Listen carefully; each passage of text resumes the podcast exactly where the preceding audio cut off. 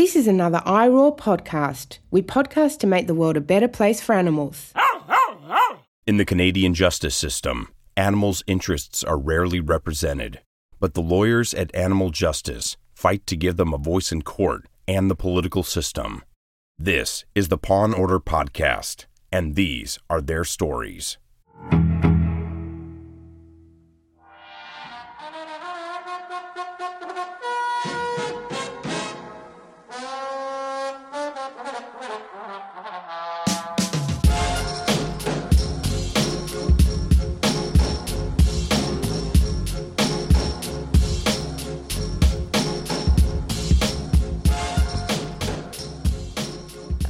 Everyone, welcome to episode 45 of the Paw and Order podcast. I'm Camille Labchuk, joined by my co host, Peter Sankoff. How are you, Peter? Camille, it's so great to be in your presence again. As advertised, we are here in Toronto doing a podcast in. Wait a minute, Camille, that's not you. That's like a mannequin I have in my office. For a second, I thought that was you. That's so weird. Do you have a mannequin to be in your office? Because that's kind of weird. That would be weird. It was uh, like I'm gonna um um. It was here for some you know clothes I was selling. Yeah, Camille, that's what it's here for. Yeah, no, unfortunately, we're not together today. This is earlier in the week, and we will see each other later in the week for the Animal Justice Toronto holiday party, but things are too uh, wild to bother recording a podcast later in the week. So yeah, here we, we are today. Isn't that funny, Camille? We're going to be seeing each other and spending a couple of days together, and yet we have no time to do a podcast. So we thought the only safe way to get it done was to do it our regular old fashioned way. But that just means I don't. I don't get to see a single eye roll. That's just, it's not the same, Camille, without the eye rolls. I, th- I, think you'll detect them remotely.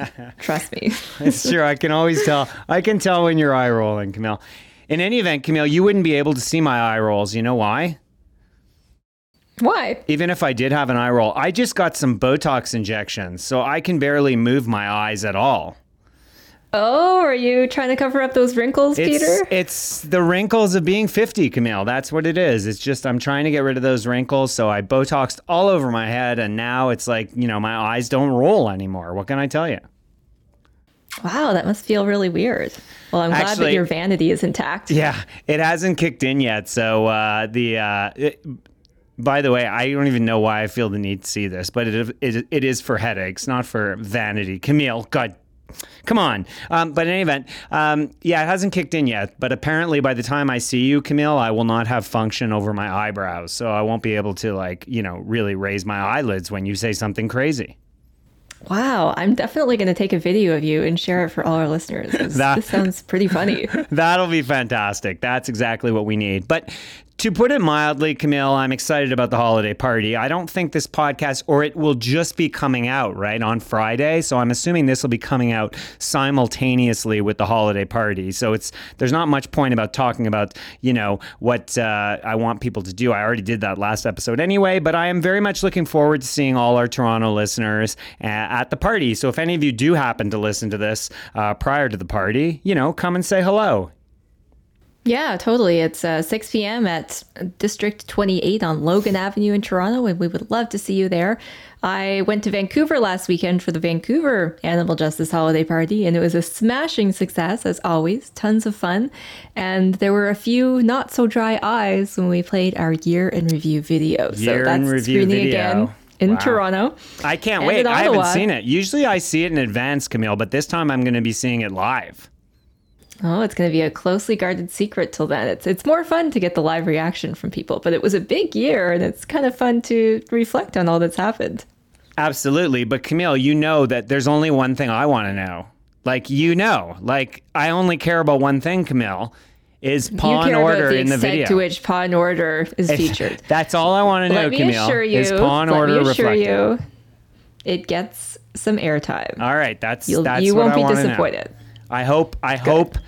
I can only hope there's some mention of gallivanting in there, but I mean that's just a hope, Camille. I can't. I have no control over the video. Don't get your hopes up too high, but but you'll but you'll see. You'll I am see. I am looking forward to it. I'm looking forward to it, and uh, of course, my my my daughter Penny will be coming to the party with me. She is very excited, Camille. She's hoping you're going to help her do her hair for the party because she does know that her dad is her dad has many talents, but hair of a young girl is is not one of them, Camille. I have to be honest. Well, I'm going to resist the urge to make any further hair jokes about you and just let Penny know that I'll be happy to help her out. Good. I'm hoping we'll see what, Camille? 50, 60 supporters at the holiday party? Is that what we're looking at? Oh, 400 RSVPs. So Holy crap. Seriously? 400? Oh my Yeah. God. Fantastic. Yeah, people love this party. Well, the question, Camille, is how many Paw and Order listeners? That's what matters to me. That's what I want to hear. But we'll find out. The more Paw and Order listeners, Camille, the bigger the donation to animal justice. Yeah, we'll find out. Fantastic. Well, what else has been going on, Camille? I know for you it's just been sleep and rest and just getting ready, you know? No? Not until the uh, not until January first. Let's just put it that way. But uh, there's there's never a dull moment here. Well, I was uh, off to Vancouver for our party. Kaitlyn, uh, Kaitlyn Mitchell, who's our other staff lawyer, we'll have to have her on at some point on the podcast for an interview. But she uh, came back to Toronto. She's located in Winnipeg, and testified about the uh, PAWS Act in Ontario, and that's the new Animal Welfare Services Act that is replacing the OSPCA legislation. So that was like we only had like four or five days notice about that, and it was quite a lot to get together, but we did it, and that was that was great. So, Camille, can I ask a question? Because, of course, uh, Um, Yeah. animal animal justice. I don't want to go too far into you know what we're going to discuss today in depth, but like animal justice is generally supportive of the PAWS Act. Is that right, Camille? Is that fair to say? We are. I mean, the PAWS Act start, starts a new regime for animal welfare in Ontario and its enforcement in particular, and we like that it's a public enforcement system. Right. So, you know, we've we've been pretty vocal in giving the government our support for what it's trying to do. our main topic today is ag gag laws, and Ontario has moved in that direction as well. So we're going to have a lot more to say, and none of it is supportive, but we'll we'll save that for the main segment. I Well, guess. you, you knew where I was going, Camille. You preempted me before I could even ask the question. But I just, I don't want to talk about the main segment. That's not what I'm trying to do right here. I'm just asking you this, Camille, given your, you know, detailed knowledge of how politics works and all this. Is it suspicious that Ontario releases these two things at the same time? Like it's sort of the good news, bad news sort of thing. Like yes, on one hand, like to me, th- these this is not an accident. I, I don't think so. I think it's pretty deliberate that they wait until the day that the uh, PAWS Act, which people support, is uh, being approved by a committee to introduce ag gag laws, which people widely oppose. Very disappointing. Yeah, it's it's like you know, giveth on one hand and taketh away with the other. But I guess we'll talk about that more in our main segment. Yeah, yeah, we will. Now, Camille, right, well, there's speaking something. of the podcast, oh well, I wanted to launch into this one, Camille, because our listeners know that I never ask you for anything, right? in fact, that's a running. I mean, you kind of ask them constantly to leave a review. But I do. I constantly ask them to leave. I'm very needy, Camille, and I constantly ask them to leave reviews, to um, to say hello to me when you're at events. But Camille, let's be honest. Is it fair to say that this is the big one? We need our listeners to come through on this, Camille. I'll let you take it away, but this is big. Well, we do. We, we need your help. So, the annual Clawbie Award season has arrived, and Clawbies refers to Canadian law blogs. That's how it started out as awards for law bloggers. But as blogging has sort of been supplemented with other forms of communication, including podcasts, Twitter feeds, um, you know, different ways of getting the message across. They've expanded it to include a bunch of different platforms, and there's podcast categories galore. We won a Clawbie last year in what was it, the best niche podcast? Yes, best niche, but I want best overall, Camille. I think we need to up the ante here. Well, I agree. So, you know, the first thing we want you to do is nominate us for a Clawbie on Twitter, and you can do that by finding the Clawbie Twitter account. Is it just Clawbie at It's, Clawbie? it's is it actually you don't have to do at Camille. It's just everybody listening. Hashtag Clawbies, which is C L A W B I E S 2019. So that's the hashtag. If you hashtag Clawbies 2019, everybody will find you. So that's the way you do it. And all you got to do is talk about how great Paw and Order is and why you love it so much. Great. Well, we would love your nomination. We'd love to win an award, so check it out. Because Camille, and I mean, everybody knows that like the docket, which records like three times a year, is going to get all this love, and I'm like, for their three recordings a year, I mean, come on, Ooh, Camille, we're out here, That's we're out here every two weeks. I'm starting the feud again, Camille. I'm starting the feud. We're out here every two weeks, giving you our hard-earned time and energy. You know, no matter how tired we are, no matter, I mean, my head has been punctured with Botox injections, Camille, and I know how how busy you are fighting the ag gag world. We need those Clawbies 2019 support, Camille. Well, that's a shot across the bow toward our friends at the docket, Emilie Taman and Michael Spratt. I mean, Emily did run for parliament in the last year, so I can understand why they've been busy. But lazy, Camille, lazy. Listen to them too. They're awesome. So are we please nominate us. Oh, they're, they're fine. Grateful. They're fine, Camille. Nominate us. That's what we wanted to say. Now, the only other thing I wanted to say about this, Camille, um, just I thought I would alert our listeners. Um, I mean, I, we could have done this next episode, but just to alert, alert our listeners to our schedule, um, in, in that this is a regularly scheduled broadcast, and we're planning to do one more before we take a little holiday recharge break, which I think we've earned. Is that fair? I think we've more than earned it. yeah. So next episode, which is scheduled to release December twentieth, um, will be our last episode of the year, and then we're going to take about a month break. So essentially, we're missing the equivalent of one episode, and we'll come back in mid-January. Don't worry, but of course, Camille, mid January, that's a really important broadcast because that's when we announce our Clawbie win which I'm hoping yeah, will yeah. be we have to be nominated for first by lots of our listeners. But then we will come back. It will be a celebratory episode. We'll like you know just be throwing around good wishes to everybody who nominated us. So thanks in advance, listeners. Thanks in advance. And now we're going to ask for your support in two additional ways. This is your reminder that you can support us on Patreon. I want to thank our new Patreon supporter, Sam Skinner who also did a shout out about joining our Patreon program on Instagram. So yay. we're now at only, yay, Sam! We're now at over $170 per month on Patreon. Uh, if you're not familiar with the platform, it's a place where folks like you can support creators like us who make podcasts or anything else. Uh, you can visit us at patreon.com slash paw and order and sign up to be a supporter for as little as a dollar a month. We would really appreciate it. It helps us afford to do this podcast and keep bringing you new content and information. Love it. Absolutely love it. And reminder well, I said I wasn't going to do it today, Camille, to leave us a review because frankly, I'll take the Clawbies hashtag. But if you can do if you can do a review too, that's pretty awesome because reviews on iTunes help others find the podcast. We, we have a little bit of a review, a recent review by someone named Inspired, Camille. I'm inspired by Inspired. Me too. And Inspire says if we all came together with our own strengths, we can make these changes. I've been hoping for so long that people like Camille and Peter would lead us through the legal world of these issues. It gives me hope to keep going and fighting for all animals, knowing that we have some very talented people who are. Well, thank you, Inspired. I agree. One of the things I love about this podcast is getting a chance to showcase a lot of the cool work being done in Canada and even around the world by people fighting to make legal change for animals. There's lots of us out there. I hope that the podcast helps some of you feel less alone. And if you want to continue that, please leave a review so others can find us. Absolutely. And um, finally, we should uh, tell our, our friend, we should never ignore you know, the best way to do your Christmas shopping is at our friends over at the Grinning Goat.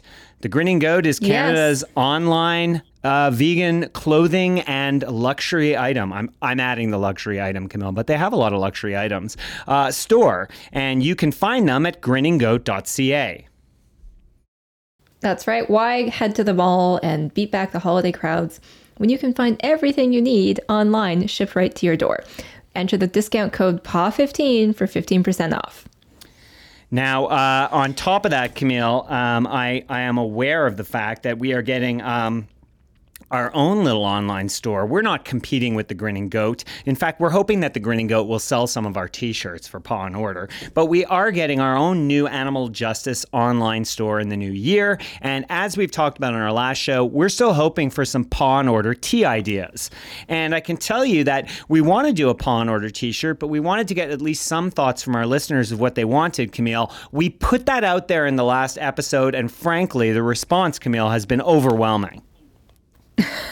I mean, I don't think anybody wrote in. No, I think it was pretty quiet. Maybe that's Camille. a sign that no one wants T-shirts. I, I hope we do better with the hashtag Clawbies 2019, or I may get in my, you know, one of my suicidal days, Camille, where I feel like nobody's listening. I haven't said that in a while. I feel like there are people listening, Camille, but, you know, if we don't get some hashtags and some Paw and Order tea ideas, I may have to revisit. We've been told that our uh, producer, Shannon Milling, is going to look over these design ideas. You should send, if you have any ideas at all about how this t shirt should look, send your ideas to info at animaljustice.ca. Please do. All right. That's all the um, administrative stuff. Let's get into the news. Yeah, the news is pretty short today because we're going to do most of our focus on the main topic, Camille. So we only have one big news item. That's right. We we have uh, some news about a poll that was recently conducted in Canada just a couple weeks ago by Research Co, a polling company, polling and research company.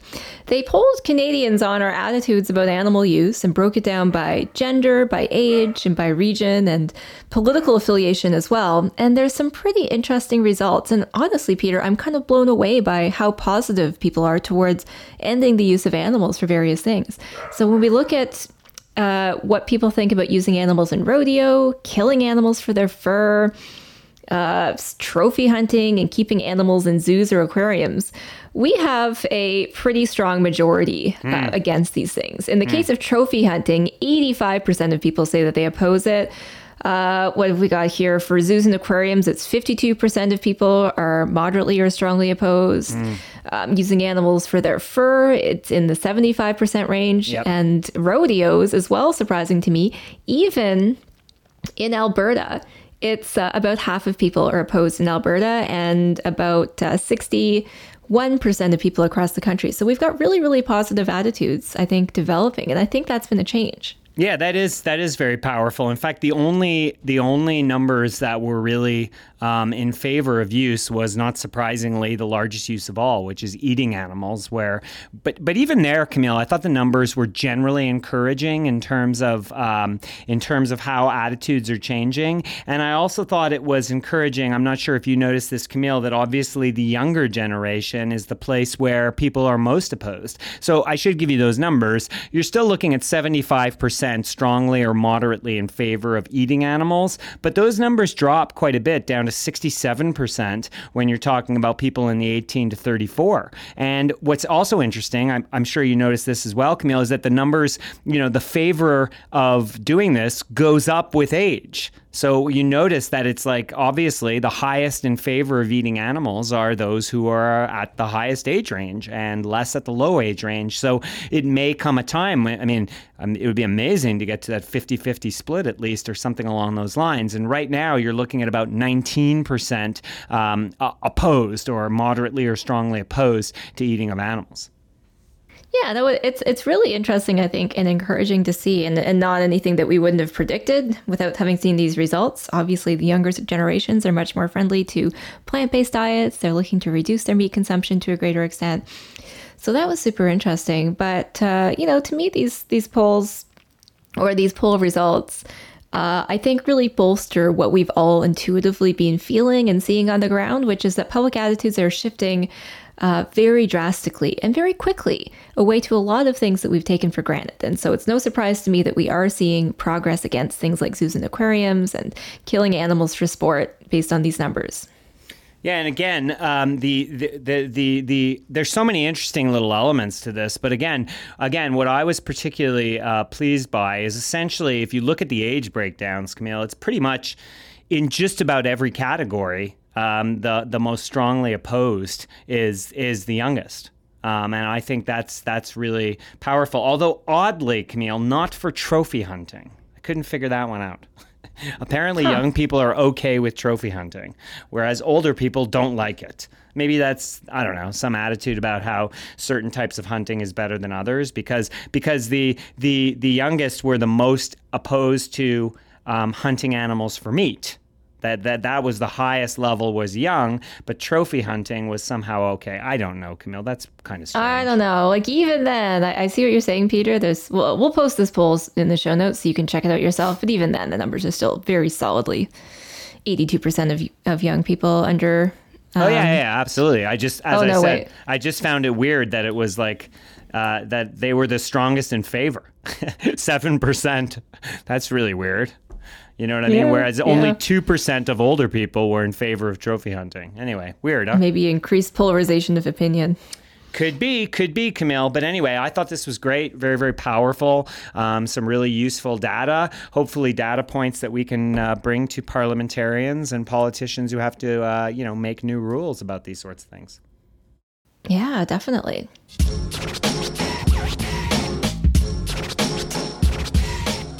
Well, speaking of parliamentarians and politicians, unfortunately, some provinces have been busy doing uh, some legislative work that we're finding pretty damaging. So we're going to get into our main topic, which is the spread of so called ag gag laws across Canada. Now, if you hmm. haven't heard that term before, we've mentioned it on the podcast, but if you're not overly familiar, ag gag was a f- term coined by New York Times columnist Mark Bittman that refers to legislation that gags people from speaking out against or expressing themselves on matters involving animal agriculture ag gag laws originated in the United States.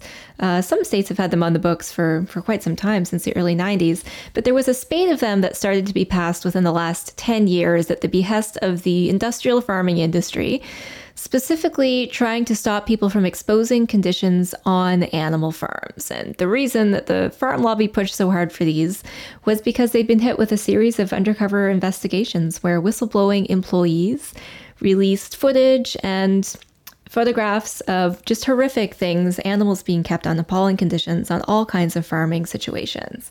So the egg industry, instead of cleaning up its act and trying to impose higher standards, and the government, instead of pushing to actually put some laws in place to regulate these industries, its response was to try to shut down the conversation. So we're seeing that worrying trend pick up here in Canada, and that's what we're going to talk about.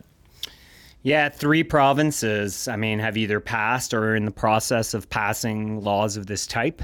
And uh, I agree, Camille. There's real concern here, both about the way it's being done and about the message it sends, quite frankly. Because uh, I actually found it's really interesting, Camille, how the different uh, provinces have gone about doing this. Like Al- Alberta's law, like, for all its many flaws, was effectively content neutral. Do you know what I mean by that? Like it was essentially it wasn't it wasn't really addressing farms, whereas like the Ontario law is just like, no, no, no, this is about farmers. We need to create, you know, animal protection zones. like, like in many ways, Camille, in many ways, like I, I don't want to debate per se whose whose law is worse, yours or mine, although Camille, it's yours. But in any event, um, I don't want to debate whose law is worse, yours, Ontario's, or mine, Alberta's. But I mean, but it's really interesting that the Ontario law is filled with a lot more euphemism, and and really, it sounds like a lot more of the suggested language that would have been put in place by the farming industry.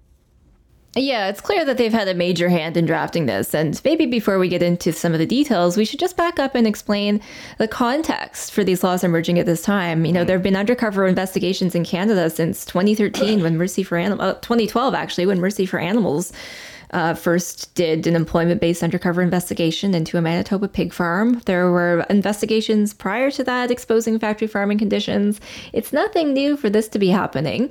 But what is somewhat new, I think, is that people are becoming increasingly disillusioned with the fact that there aren't any laws or standards or legal regulations for animals on farms. And a number of situations, uh, animal advocates have just gone onto farms to expose the conditions. So there was a liberation lockdown in um, Alberta. There have been um, people entering onto farms, a veal farm here in Ontario. There was a situation in British Columbia where advocates organized something called Meet the Victims. And they went onto a farm that had previously been exposed through secret footage for just horrific uh, pig suffering. So, in response to suffering and concerns about these farms, some advocates have gone on to property, and um, that's what seems to have started this. In Ontario, I would say as well, definitely part of the motivation is the SAVE movement and activists who hold vigils outside of slaughterhouses to um, expose the conditions that animals and transport trucks are kept in. Of course, one of these advocates, Anita Krajnc, was charged with criminal mischief for giving water to suffering pigs on their way to slaughter. And as we all know, she was acquitted after a much publicized trial. So there's provisions in Ontario directly designed to get at people like Anita Krajnc. So Yeah, Peter, why don't we get into some of the details? Yeah, before doing that, I just want to add, Camille, like I think you've hit the nail on the head. And and in particular, what's kind of interesting is that while the law goes after both undercover investigations and trespass, there's no doubt in my mind that the Alberta law was in response to it because I mean it referred to it directly. I think it was in direct response to the to the um, animal advocates um, actually making incursions onto farms. Like it, it, it, it I mean, I don't want to say because if you look at the Ontario bill, you can see there's more to it than that. They're also going after, as you say, um, all the issues involving transport and things like that, whereas the Alberta law doesn't have any of that. But it, it seems to me that there weren't like tons of animal undercover investigations going on in Alberta. And to the extent they were, none of those things tended to prompt. Um, um, this type of response. But it, it, seemed to me that as soon as the confrontations became more direct, then the government felt it had to act. I think that's a pretty astute analysis. Uh, Alberta took action pretty quickly. So it was Labor Day weekend that some advocates went onto a turkey farm in Alberta, a Hutterite turkey farm in the south of the province. And it was only about a month after that incident occurred. Well, first in the news, the farmers were complaining and saying they want action and legislators were holding roundtables and discussions and things like that. And only about a month later, Jason Kenney, the Premier of Alberta, held a press conference with ministers on that turkey farm and announced that something was coming. So they were, I think, as you said, pretty directly influenced by that incident. So why don't we just go over Alberta first then? It's uh, the the bill that passed is called Bill 27. It was proposed on November 19th and it passed on November 28th. So only about 10 days from introduction until it was passed. Animal Justice requested a meeting with the, the ministers and the premiers to discuss this bill. We were concerned that some of the provisions might be unconstitutional. We requested the meeting actually before the, the legislation was even introduced, and we didn't hear anything back from them. But here's what it does it says that farms are de facto a no go zone, so anyone on a farm is automatically trespassing. And that's different from the situation previously where anyone can walk onto property unless it's enclosed with a fence or something like that. And then the property owner or occupier can ask you to leave, and you have to leave, or you'll be charged with trespass. Or you so can, uh, Camille, or you could, or you could, if there were signs, that was the equivalent of asking them to leave as well. Yeah, that's right. If you put up signs or you have a, enclosure or a fence. But now, under the new situation, farms are automatically a no go zone. And if you're on a farm without permission, you could get a fine from uh, up to $10,000 for a first offense, 25,000 for a second offense in relation to the same property. And here's the real kicker up to $200,000 for an organization found to be encouraging or involved in such trespasses. So that's a pretty high number. Yeah, it's really, now, uh, really high, really alarming.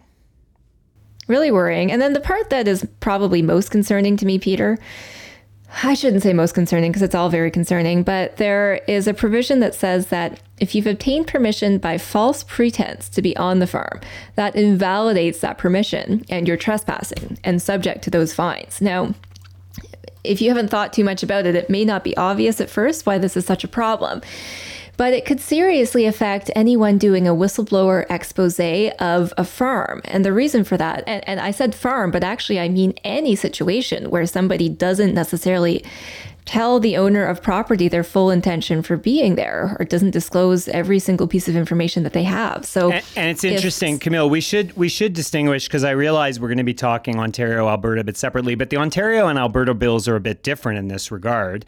Um, it, it, the Alberta law, you're right, applies to every every every private zone in the country, whereas the Ontario bill also has this false pretense law, but actually targets it for animal protection zones. It's funny that in some way, Camille, both of them are objectionable. Do you know what I'm saying? In the sense that the, the, Alberta law is at least egalitarian, it applies across the board, but that scope is what makes it so problematic because you can't go undercover anywhere. Whereas in Ontario, they're just targeting farms specifically. Yeah, they're they're both terrible, but in unique ways. It's, Differently so terrible. Yeah.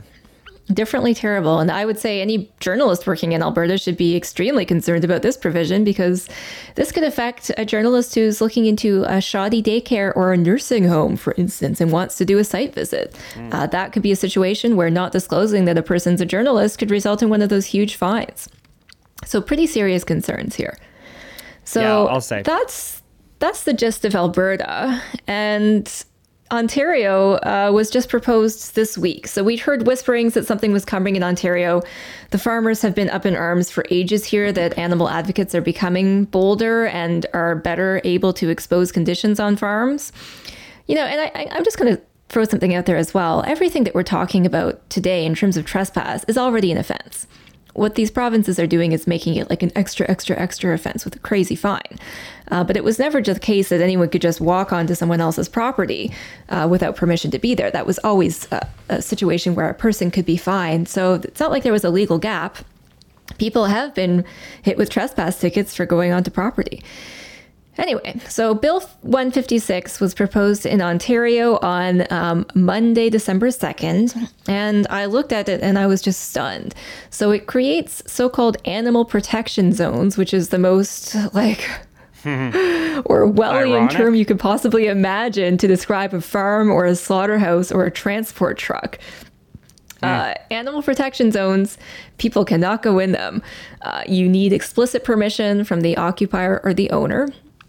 They say that farms, slaughterhouses, animal facilities that are, are kind of like farms, you know, things that fall into that category are animal protection zones.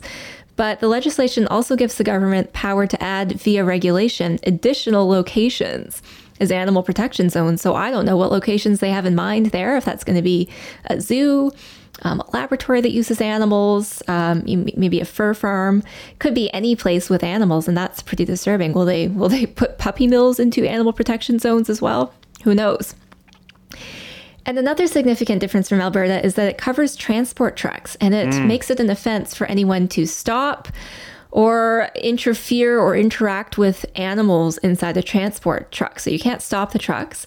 You can't do what Anita Krajnc did, which is give water to suffering pigs, thirsty pigs, on their way to slaughter after being shipped for potentially days at a time without food, water, or rest. It makes that an offense. And this directly targets the Save Movement, which this is their this is the way that they do their animal advocacy. They regularly Peter, regularly uncover animal cruelty on transport trucks. They see animals who are suffering and dying with gaping wounds, suffering from heat stroke. They see animals who've been frozen alive. This is routine.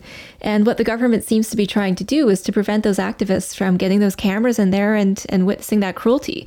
And let's keep in mind that this is on public property as well. They, they stand outside slaughterhouses on public property and witness these trucks when they stop. So, pretty disturbing there. We spoke already about the idea of false pretenses and validating consent. So, that's the same thing as Alberta.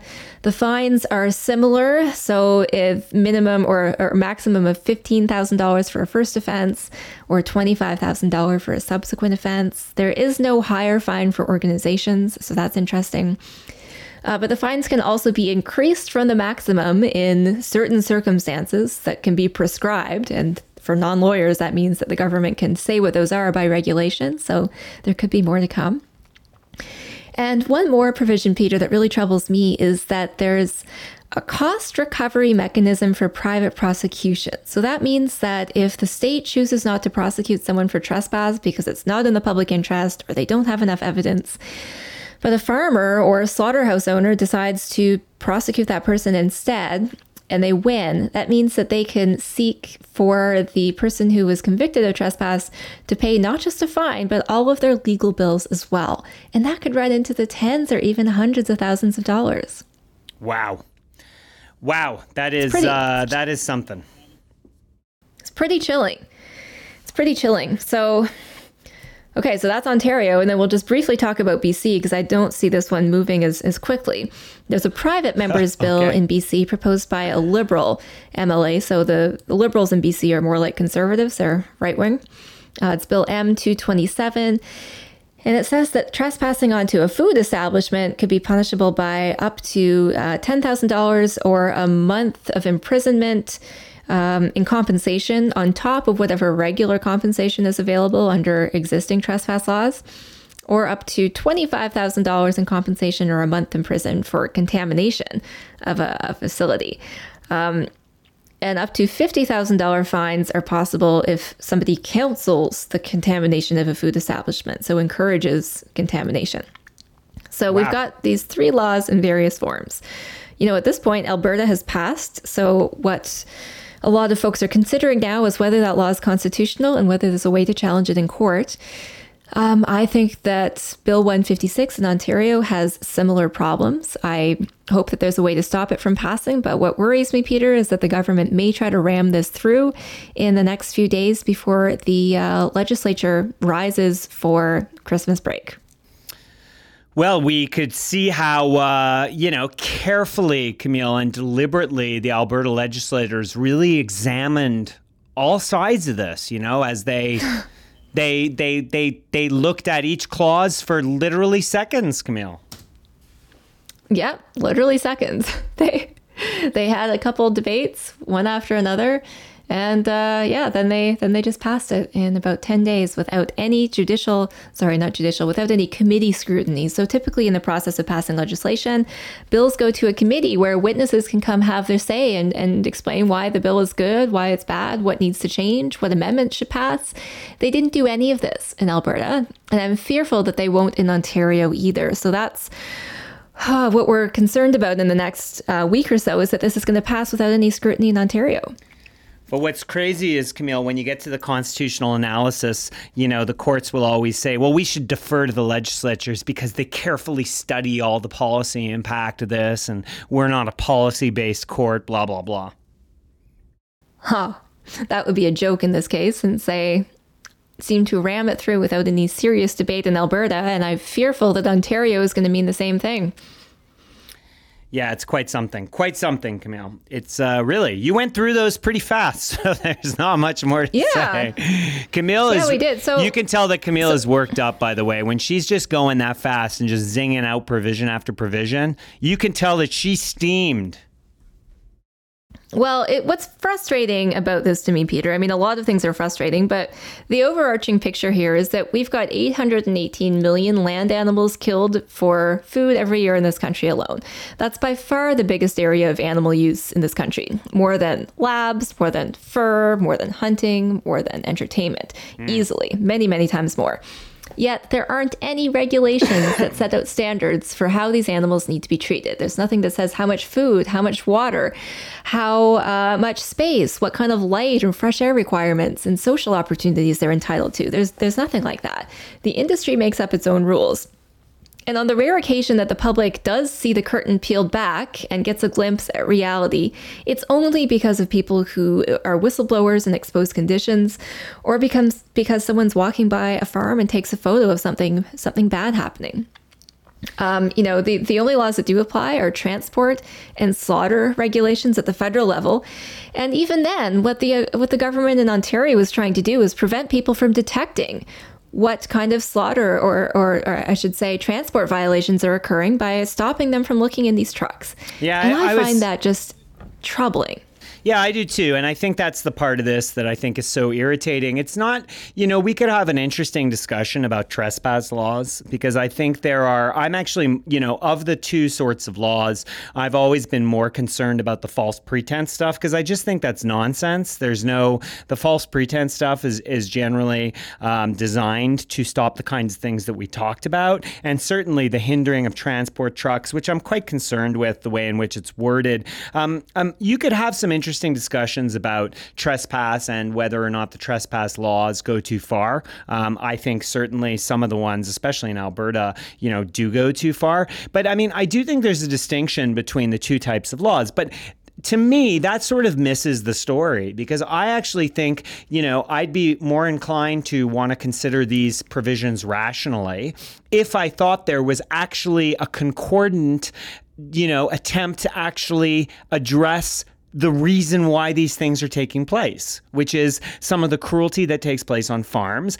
and the fact that investigation after investigation uncovers it. And it's impossible for me to look at these laws not really as a balanced attempt to stop trespasses that are causing problems to certain landowners, but more as an attempt to cover up what's actually going on in the industries. And I think that's what's so troubling. There's no balance here whatsoever. It's essentially one way traffic. And if you ask the industry about what's going on, they'll say the usual types of things. No, no, no, we're heavily regulated. We are, you know, everything is nothing to see here. It's all good, et cetera, et cetera. And I think it's that sort of one sidedness that I think is so punitive about uh, what's actually happening. And and Camille, I, I would point out as well that the fine levels, especially in Alberta, that's what's so crazy.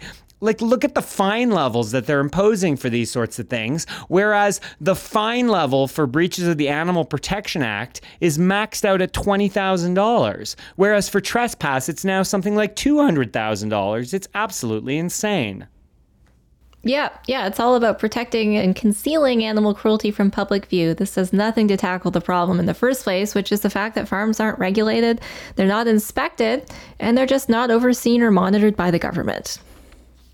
Yeah, exactly. So I mean, eh, eh, I mean, really, that disparity in fines to me sort of says it all. We're going to go after organizations that advocate. Get this, Camille. You advocate trespassing on a farm, two hundred thousand dollar offense, right? At least the maximum. Whereas you actually cause harm to multiple animals, $20,000 maximum offense. Like it's just, it's crazy. Like the numbers are completely out of whack. It's completely disproportionate, but it shows you where these governments and their priorities lie. They, they listen to the farm lobby. Uh, the farm lobby is very powerful. We've seen it exercise its weight before when it killed animal cruelty legislation at the federal level. It's been able to do what it wants for a very long time. It receives billions in subsidies every year from federal, provincial governments. And, uh, you know, I think this time they've gone too far. I think this is a situation where we urgently need citizens to stand up to the government and tell them that this is not acceptable. We might not have very much time to do this by the time you're listening to this episode.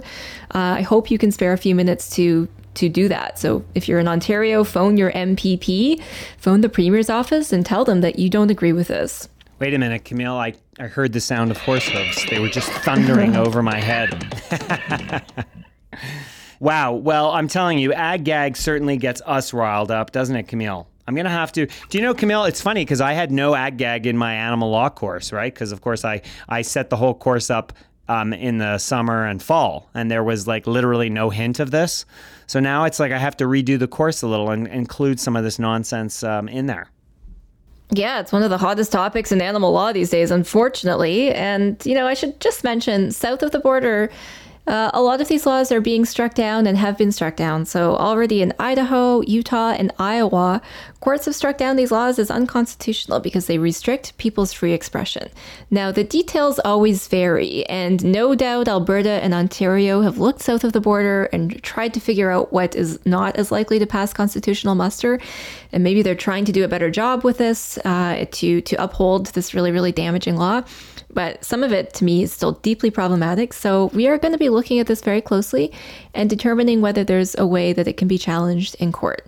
Yeah, it's interesting because some of those laws, Camille, I remember some of the core problems with those laws was about the way it hindered people from publicizing photos and things that had been taken on farms. But I, am not sure that the distinction is really that big a deal because if you're if you're essentially going to charge people with false pretenses um, to invalidate consent and cause a trespass, like you could argue that that in, indirectly hinders expression because obviously it makes it almost impossible to get those photos that could then be actually published, if you follow my drift. Exactly. And there's some precedent for the idea that expression includes not just the ability to communicate something, but some ability to gather information as well. Yeah, definitely. Uh, definitely something. Definitely something. Wow. Wow. Uh, all right. Well, this is not going to be the end of this topic, no doubt. So stay tuned for more information. I will stay tuned. Um, it sounds excellent. Wow. I mean, it sounds awful, but it sounds excellent that you're all over it. all right, Peter. It's time for everyone's favorite segment Heroes and Zeros. Heroes and Zeros. Here we are. So here, here we, we, have are. a pretty cool hero this episode, which I'm excited to talk about. Sure do Uh, it's a great story. So, out of the Windsor Catholic School Board District, uh, the Catholic high schools in Windsor are phasing out traditional animal dissections and instead using modern virtual technology to replace this traditional biology class project. So, gone are the days where frog and fetal pig dissections will be used in the Windsor Essex Catholic District School Board. They are moving towards uh, different technologies that, that replace that. So, um, what I uh, sort of want to emphasize about the story, first of all, it's amazing. I think this is the first school board in the country that's taking this move officially, although others I, I think are open to it. Uh, but our friend Dr. Charu Chandrasekera, who's the executive director of the Canadian Centre for Alternatives to Animal Methods program at the University of Windsor, so their organization works on replacing animal methods with technology, uh, they were instrumental in pushing for this change. So it's pretty neat. And if you look at the photos uh, attached to the article, which we're going to share in the show notes, you'll see that students have, uh, you know, model frogs to dissect, and they're using iPads to check out and see what's kind of inside, um, you know, inside different types of animals um, like humans you can kind of see the inside of an animal through this through this ipad technology instead of slicing open an actual uh, being that was once living. Camille, I've started a petition already. It's it's being struck on behalf of the model frogs. I'm deeply concerned that model frogs are, you know, being pulled apart for no good reason, Camille. It's just it's deeply disturbing. Somebody has oh, got to stand up for the models. Plastic rights people now. Somebody's got to stand up for the model frogs, Camille. I got to tell you, I've looked at them. They look so goddamn real. Yeah, yeah, I know it's it's it's impressive, and uh, I want to read a quote as well from Dan Pfister, who's the executive superintendent of innovation and experiential experiential learning with the school board. He says animal dissection is academically unnecessary, and despite its prevalence in North American schools, it is not practiced worldwide. He says that we believe this is a more ethical, humane, and engaging way to teach students science. So, bravo. That's really great to see. The students are thrilled by it, and I hope more school boards follow their lead. Absolutely. Good on you. And for every hero, Camille, there is a zero. And we simply could not ignore this story, which I'm sure you have seen.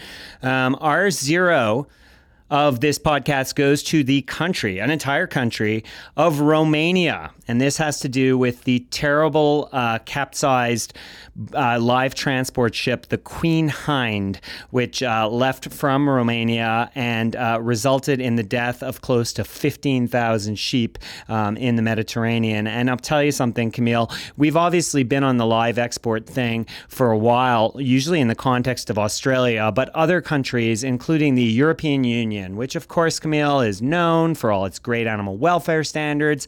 Well, guess what? They ship live sheep um, as well from Romania. Um, I would say, Camille, it's probably fair to say that given the duration of the voyage, which is a lot shorter, you don't hear quite as many bad stories, but they're, you know, sh- sh- uh, sh- um, sorry, sheep, sheep on ships, Camille. I've got a bit of a tongue twister. You, sheep are not meant to be on ships for, for voyages. You're talking about 30,000, 15,000 sheep, you know, 15 to 30,000 sheep going on voyages that have risk. This was a situation where the, the, the ship completely capsized. Um, we should point out, Camille, that some wonderful animal advocacy organizations, including, I believe, Camille, um, some of the ones we've been involved with in the past, helped to rescue, they were able to rescue 254 sheep, which was in its own way kind of amazing and a great story. But of course, another 14,400 died. And it's not the first time this has happened. Um, Romania has had problems with ships going to uh, the, the Middle East before, where all the live export is, is the demand comes from. And this is not the first time. And of course, Romania's prime minister was asked about this and said, well, suddenly banning live export would be a hasty measure. We don't want to be hasty, Camille. After all, only 14,000 animals died. Yeah, yeah. Who cares when there's still profit to be made off animal suffering, right? Absolutely. They only drowned, right? It was only a painful, uh, slow death. I mean, hey, what the hell, right? Uh, let's just get another ship and get it going. I mean, the truth Yeah. is, the truth is, live transport simply cannot be done without some degree of suffering. It's just impossible. I've looked at all the studies that have come out of Australia, especially out of Australia, as I said again, because of the nature of the endeavor, the way the animals are grouped together before getting on the ship, the conditions on the ship, the conditions at the unloading, the likelihood and the possibility that you can't unload right away, and these sheep, sheep, God, I'm doing it again, Camille. These sheep are stuck on ships. I apologize. It's a bit of a tongue twister. Um, in the Middle East, where the conditions are incredibly hot. And this battle continues to go on and on. It seems to me this is one of those. Um, this is one of those threshold issues, Camille. We're never going to get to some of the more, um, I, I don't even think we can get some of the more difficult issues on farm when we're still being willing to, to put these animals in the extreme risk that is involved with live sheep export. I mean, to me, this is a huge zero to Romania. You should stop uh, this trade, um, a- a- at least show a willingness to investigate what's going on. Stop it right away. Full stop. I tell you, Camille, it's just uh, yeah, something something needs to something needs to be done. Live sheep export, Camille, gets my blood boiling. I think it is just one of the practices that is so inherently problematic, and it's done simply for profit. It's it's it's really not needed, to be honest. The idea is that the oh the lambs are fresher at slaughter. There's been a lot of studies showing that most most of these Middle Eastern countries are willing to buy processed uh, meat, which of course, sorry, or, or already slaughtered frozen meat, and obviously, you know, you know. Uh, some of us uh, object to that as well, but it's certainly better than subjecting the animals to live sheep transport. Yeah, I know it's an awful situation all around, and I hope that this incident, as tragic as it may be, actually sparks reform because there's nothing more depressing than when something like this does happen and everyone just kind of throws up their hands and carries on business as usual. Absolutely. Absolutely, Camille. Wow. All right. Well, that is our heroes and our zeros. Um, and these are, you know, these are these are the people we wanted to call out, Camille. That's almost we've only got one more this year. One more hero and one more zero. We'll have to make it super special next week, Camille. All right. Well, on that note, one more episode before the end of the year. Looking forward to seeing you in person, Peter, and looking forward to joining you all again next week. Fantastic. I'm looking forward to it too. See you soon, Camille. All right. Bye, everyone. We'd like to thank our listeners for tuning in today. We'd love to ask you to subscribe to the Paw and Order podcast using Apple Podcasts, Stitcher, Google Play, Spotify, or your other favorite podcatcher. Also, please leave a rating because it helps more people find the show. And if you can, please tell other listeners to share the podcast so more people can hear us. You can also consider supporting us on our Patreon page, patreon.com slash paw and order if you like what you hear. You can find me on Twitter at, at Peter Sankoff or at my website, petersankoff.com. And you can find me on Twitter at, at Camille Labchuk, that's L-A-B-C-H-U-K. And we always enjoy Twitter conversations about the show or any other animal law or political topics. And finally, we'd like to thank our producer, Shannon Milling. See you next time on Paw and Order.